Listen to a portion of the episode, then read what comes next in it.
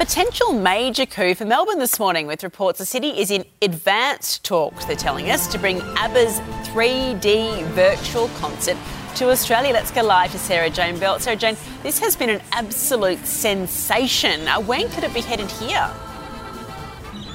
Well, Eddie, it all comes down to money, money, money, but it would be an absolute coup for Melbourne if they were able to bring ABBA Voyage uh, to this city.